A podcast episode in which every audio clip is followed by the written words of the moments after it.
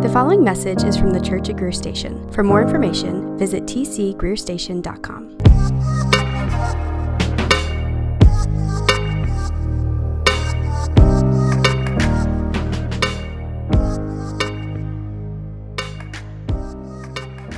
This is our third week in the proverb series, The Way of Wisdom. And on the first week, Trevor preached about wisdom and how we should desire to grow in our wisdom. Last week, Jim preached about folly and about how it is both uh, ignorant and yet enticing to us. And tonight, we will look at speech and the tongue and how it can harm our relationships. So, the passage tonight is going to be from Proverbs 26, verse 18 through chapter 27 2, as Tyler has read. And if you're not there, if you want to turn there, I'm going to tell you a quick story. So, uh, I'm totally about to out myself and herself with this, but for those who don't know, Hannah Squires and I have been dating for roughly about the past four months now.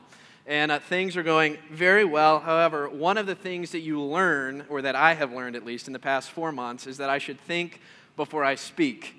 And a lot of times, right, like you get told that by your parents when you're growing up, you get told that by your grandparents when you're growing up, and, and your teachers even say the same thing, but relationships just for some reason take that to a whole nother level.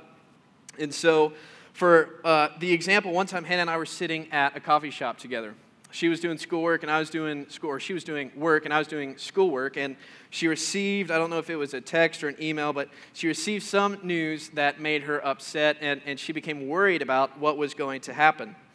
And this event was going to be a couple months down the road from the time that this took place. And so uh, it was a few months away, yet she was still worried and she was still frustrated about it and what might happen. And so, as any guy wants to do for her girl, right, you just want to make sure that you encourage her with uh, words, right? You want to make sure that your words are encouraging to her. And so, uh, as she was worried and she continued to voice her concerns and her frustrations to me, I was thinking in my head what my response to her was going to be. And so uh, I, I had finally decided what it was going to be. I waited until she was done speaking. And when she had finished voicing her frustrations and concerns about the situation, I uh, looked her in the eyes, knowing that my time had come to rescue my fair lady from her distress. And I looked her dead in the eyes and I said, Hannah, I really don't think dwelling on a future possibility is really worth being that upset. And uh, if you know anything about what you should and should not say to somebody, you learn that that was what you should not say. Okay, that was one of those instances. And so, uh, what I learned from that situation, long story short, is that I made it worse because though I was well intentioned with my speech, it was not very thoughtful. And thankfully, by the grace of God and also the grace of Hannah, we are still together uh, and everything is all good. But maybe you have experienced a, simula- a, a sim, well, you have experienced a situation similar to this one. However, maybe you did not experience the same reconciliation after. We're all familiar with this saying, sticks and stones may break my bones, but words will never hurt me. And we all know that this saying is just simply not true. And oftentimes, physical wounds will heal long before our emotional wounds do. And I'm sure that each person sitting in the room right now can think back to a time where somebody has said something to you that still hurts you. This could have been said yesterday, it could have been said last week, it could have been said last month, last year, a decade ago, whatever it might be. These words that this person told you still hurt you today. Why is that? Well, that's because, quite simply, our words just do stuff uh, they evoke emotion and they uh, enact uh, responses. Words like, I have a dream and Mr. Gorbachev, tear down this wall, have shaped the course of history. Why? Because our words do stuff. Words like, you will never amount to anything and I'm so proud of you, can alter the trajectory of somebody's life. Why?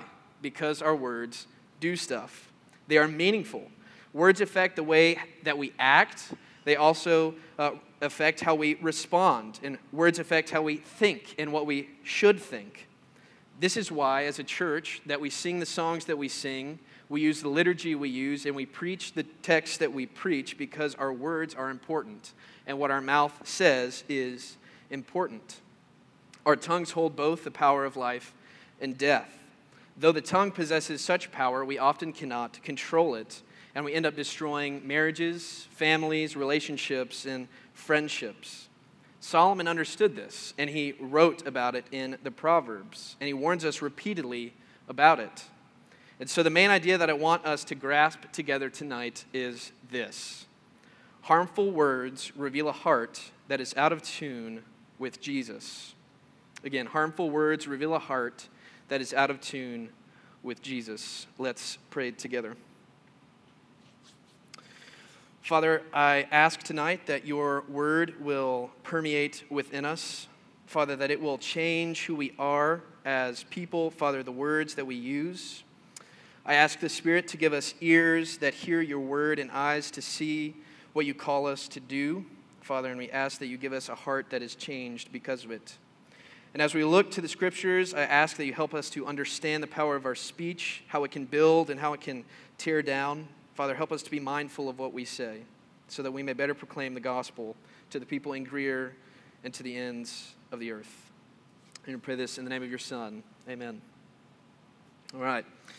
So, as I said before, the, the Proverbs warn us of many types of harmful speech. So, tonight, what I'm going to do for us is outline four types of harmful speech found in the Proverbs. And if you're ready to dive into the word together, let me hear a big hearty amen.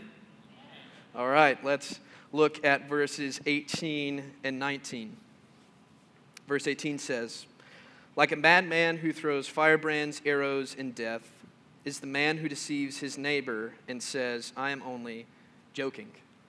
Now, the first type of harmful speech that we're going to take a look at is deceptive speech. Deceptive speech is embellishment or exaggeration. It's half truths and omissions, or even intentional misrepresentation. Now, as a kid, I, I can think back to times where my parents uh, would send me to bed and they would say something like, Nicholas, just go straight to bed. Don't listen to any music. Don't play your Game Boy. Like, just go straight to bed and go to sleep. And if you know anything about children, you just know that this is not where the story ends, right? And so I would get in bed and I would try to go to sleep. Uh, for about a minute or so, and then I'd just get really bored. And then I would take my Game Boy, I would open it, and then I'd begin playing a game that I wanted to play. It was probably Elf, the video game. And as I would hear my parents coming down the hallway, I would pause the game, close the Game Boy, set it to the side, pull the covers over, and act like I was asleep, right? Whether or not they came into the room, I was going to look like I was asleep. And then the way, when they would go back down the other side of the hallway, I'd pull it back out. And it was a nice game of cat and mouse for uh, a few minutes till I actually fell asleep. And so this is deception. It is the act of deliberately making somebody believe something that is not true. And we often do this with our words. We do this and we create false realities with our words. We've all exaggerated about that one fish that we've caught, or, or we've left out details about a situation uh, to lessen a coming punishment. I think of children who will deceive to get out of trouble, even when they're told by their parents that if they come clean and tell the truth, that uh, they won't have a punishment. Yet the children still cannot tell the truth. They still deceive and lie. Teenagers will deceive so that they can go somewhere they aren't supposed to, or they cheat in school to get better grades. And adults, we do this as well. We, we deceive by telling our boss that we're sick in order to get out of work, or, or we hide things from our spouse or, or our family members. And that is deception. But also, further than that, deception also not only deceives the person who's being deceived, but it also deceives the one who's doing the deceiving, if you can follow that train of thought with me. So the deceiver is deceived by his own deception by saying things like, oh, well, this isn't really that bad, or, or it's just a little small white lie, even though we know in our heart that uh, what we say and what we do will eventually come back to bite us. Proverbs also says that deceptive speech is perversion.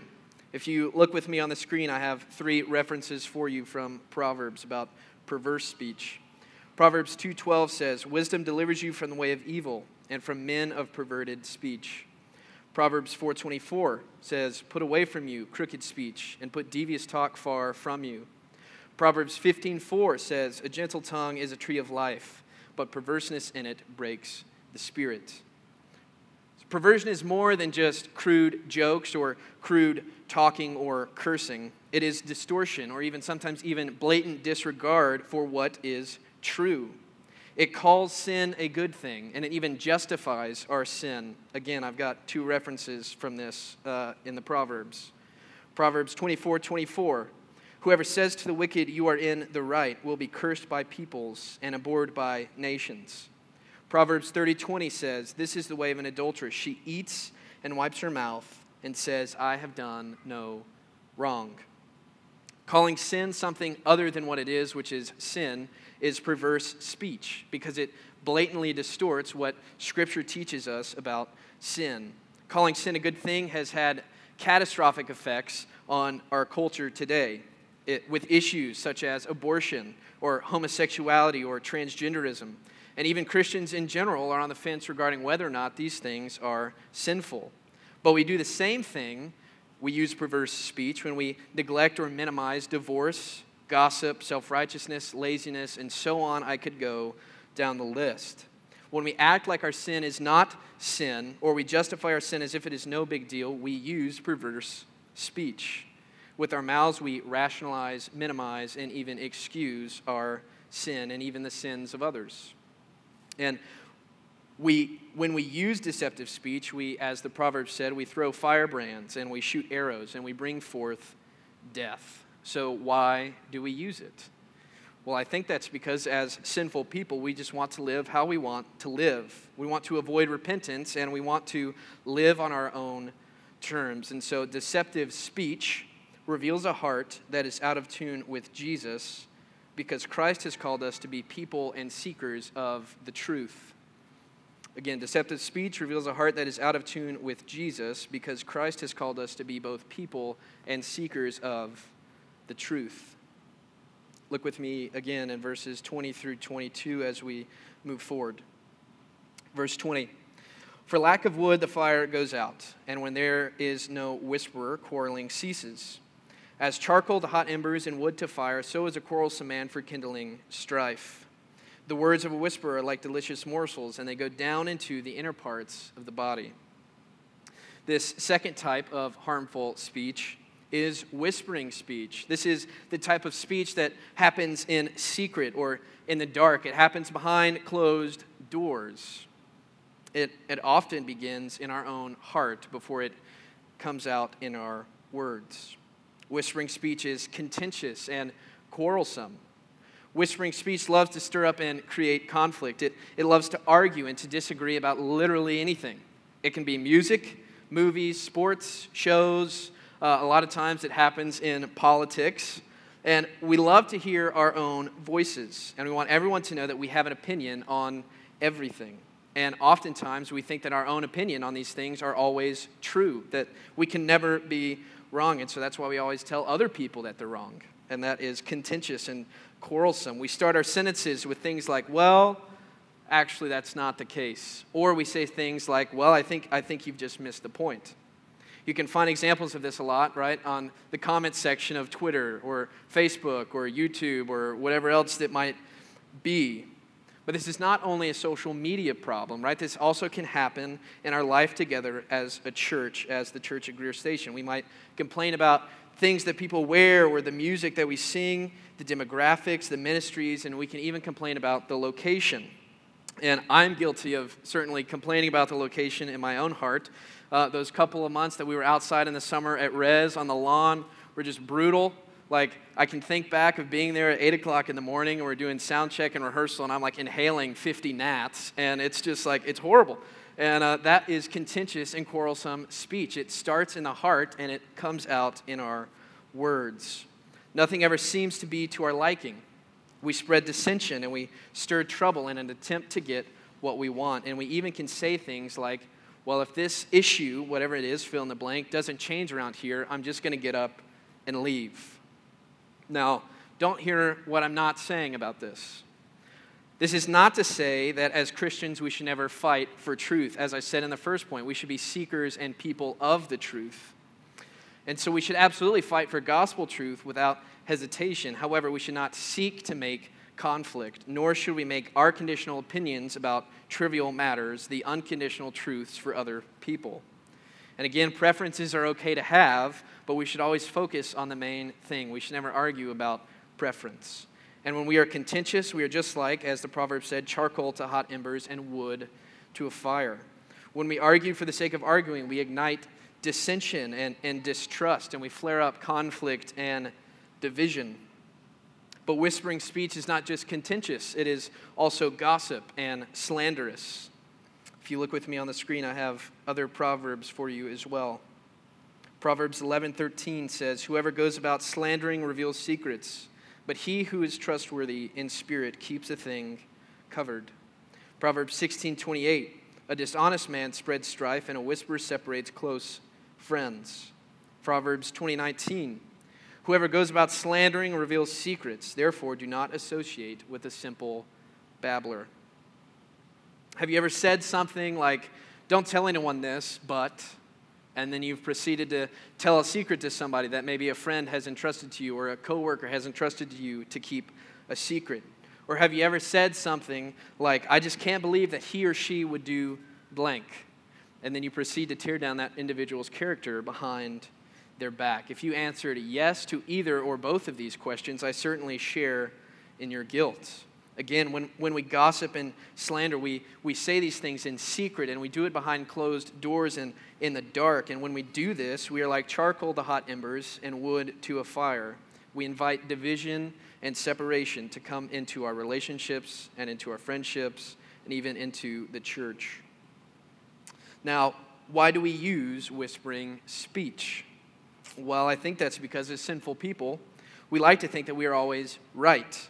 And we also enjoy feeling like we are always in the know, that we always know everything about what's going on. And whispering speech reveals a heart that is out of tune with Jesus because we are called to encourage one another and build each other up. Again, whispering speech reveals a heart that is out of tune with Jesus because we are called to encourage one another and build each other up. Look with me in verse 23 as we go through verse 28. Like the glaze covering an earthen vessel are fervent lips with an evil heart. Whoever hates disguises himself with his lips and harbors deceit in his heart. When he speaks graciously, believe him not, for there are seven abominations in his heart. Though his hatred be covered with deception, his wickedness will be exposed in the assembly. Whoever digs a pit will fall into it, and a stone will come back on him who starts it rolling. A lying tongue hates its victim, and a flattering mouth works ruins. So, this third type of harmful speech that we see in the Proverbs is flattering speech. Flattering speech is smooth talk, right? It, it goes down easy. It's easy to give and it's easy to receive. And it's usually done to elicit reactions from somebody in order to get something that you want. It's manipulative. It, it is done only to advance yourself rather than giving genuine compliments to other people and we offer praise that is not sincere in order to gain something from them. Look with me in verse 23. It's a great depiction of what our flattery does. Flattery is like the glaze covering an earthen vessel. When we look at pottery, right, we see, we see beautiful and we see elegant designs, and we use it for dishes and for cups. We eat off of it and we drink out of it.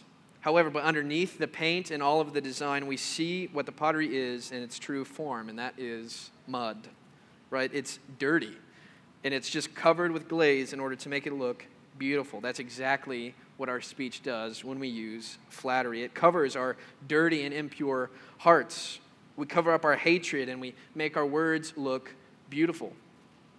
I, I can even think back even earlier in verse 19 when we cover up our hatred and we, and we say things like, I was only joking, right? We say that as into, we say something, it's hurt somebody's feelings, and we just cover it with this glaze uh, in order to uh, make ourselves look better. It goes down easy. We cover up our motives by telling um, the boss how great he is, just only to get uh, a, pay raise or a promotion in our job. And I'm sure you can think of other ways flattery has uh, been prevalent in your own life. With our flattering speech, we dig a pit, as the proverb said. We dig a pit and we, and we fall into it. And with our flattering speech, we begin rolling a stone only for the stone to come back and crush us. So, why do we use it? Well, I think we use it because as sinful people, we are filled with selfish desires in order to advance ourselves before other people. Flattering speech reveals a heart that is out of tune with Jesus because Christ has called us to die to ourselves and not be concerned with self exaltation. Again, flattering speech reveals a heart that is out of tune with Jesus because Christ has called us to die to ourselves and not be concerned with self exaltation. Look with me as we move forward again. This time, chapter 27, verses 1 and 2. Verse 1 says, Do not boast about tomorrow, for you do not know what day may bring. Let another praise you and not your own mouth, a stranger and not your own lips. Bragging speech is incessant self promotion. It always happens. We always talk about ourselves to other people. We always bring the conversation full circle back around to us. And it's done to make ourselves look better in front of other people. Everybody can identify one person who they've interacted with that always just seems to one up everybody else. They can always do you one better. Uh, I think this is a great example. I think that you can uh, maybe say that you've taken a picture of the Blue Ridge Mountains, okay, as the sun was setting behind it and you think it's a beautiful picture. It's great, right?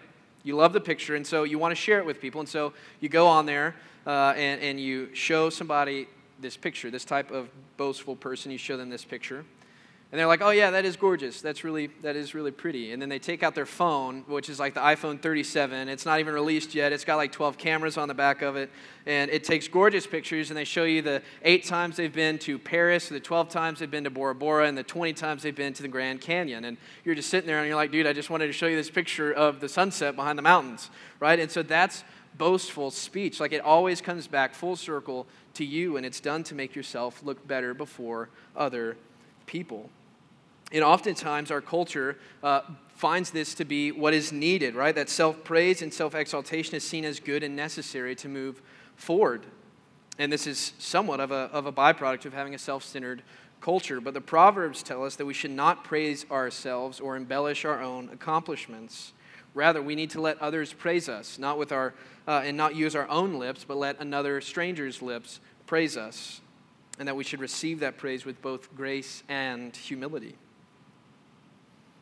So, why do we use bragging speech?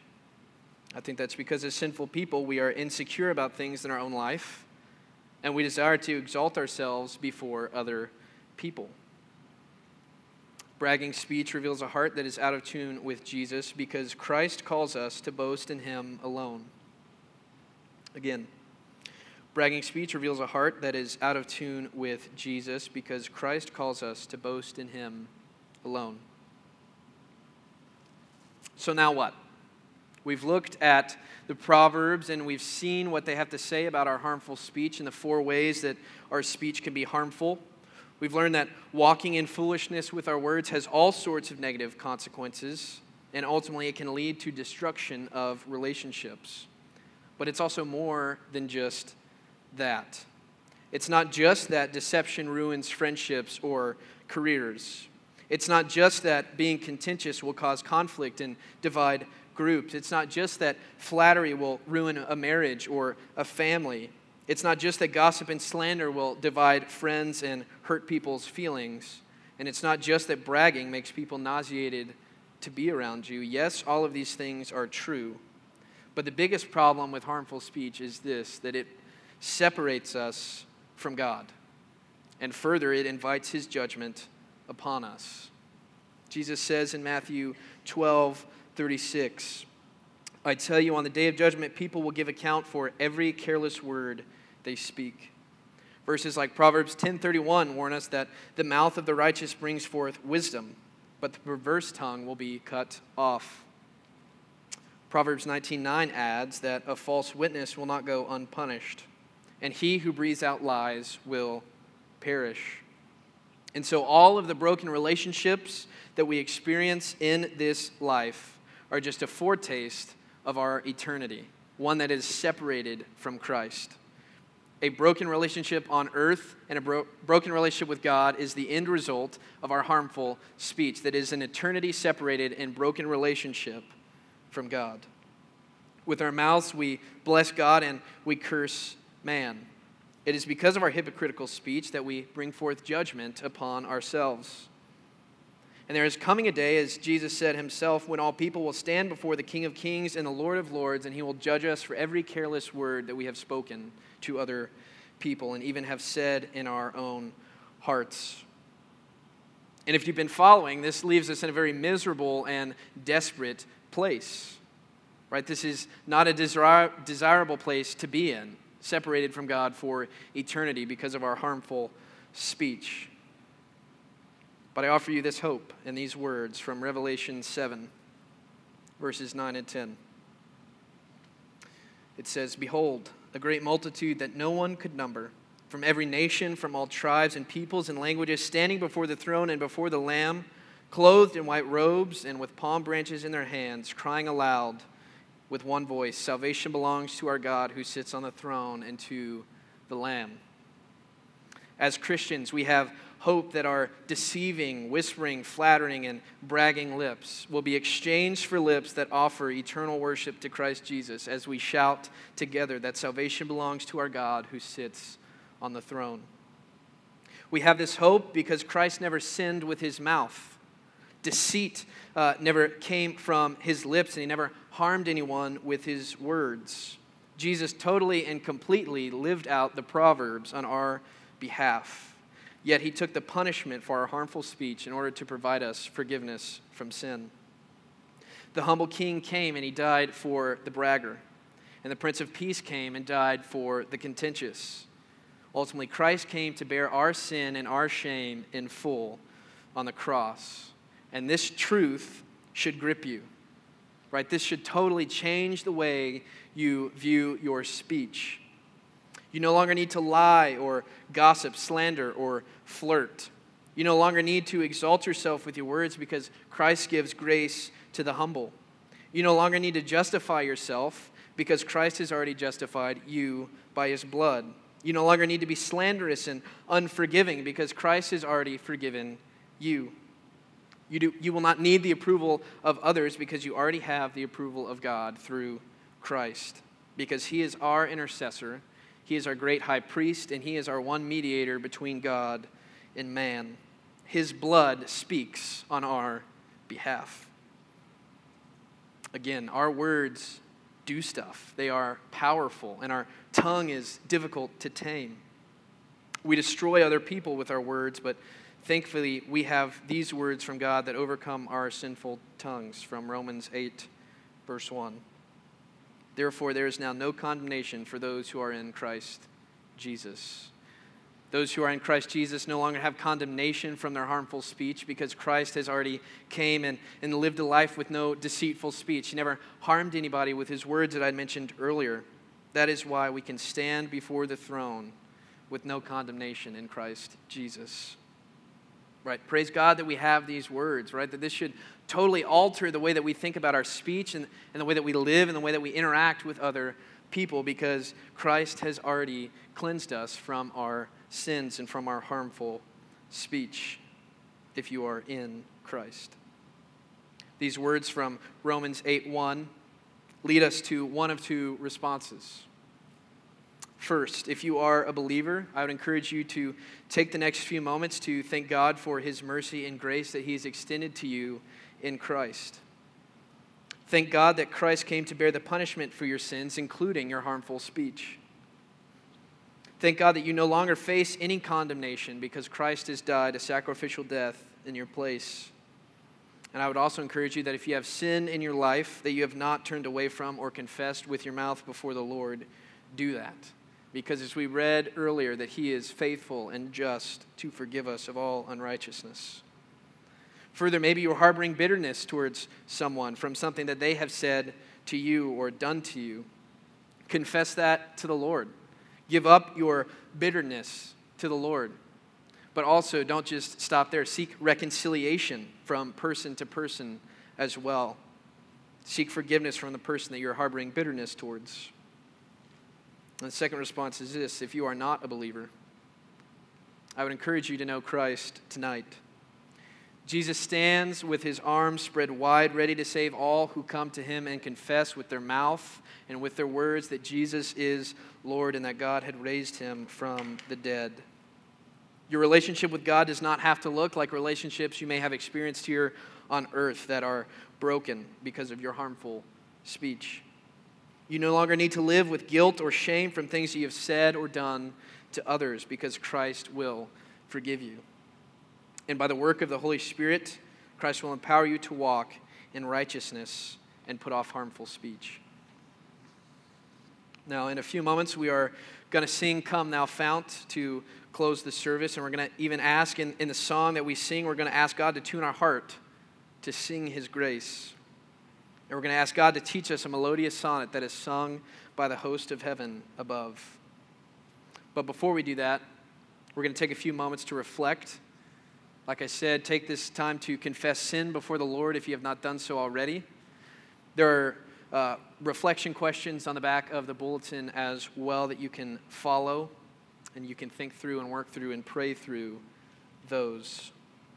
Use this time, like I said, to confess your sin before the Lord or even seek reconciliation with somebody tonight. Let's pray together.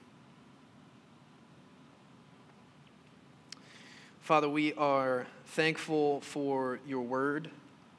And Father, that it never returns void and that it will never change. Your word is the same yesterday, today, tomorrow, and forever. We are thankful that you have offered us forgiveness for our harmful speech through your Son, Jesus Christ, and that we have hope that our lips will one day be exchanged for lips that will offer him worship for eternity.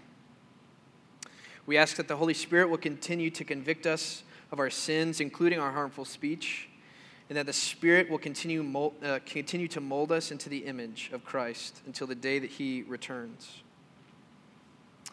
And Father, may our speech reflect the love that you have for us. And Father, we pray these things in the name of Christ. Amen.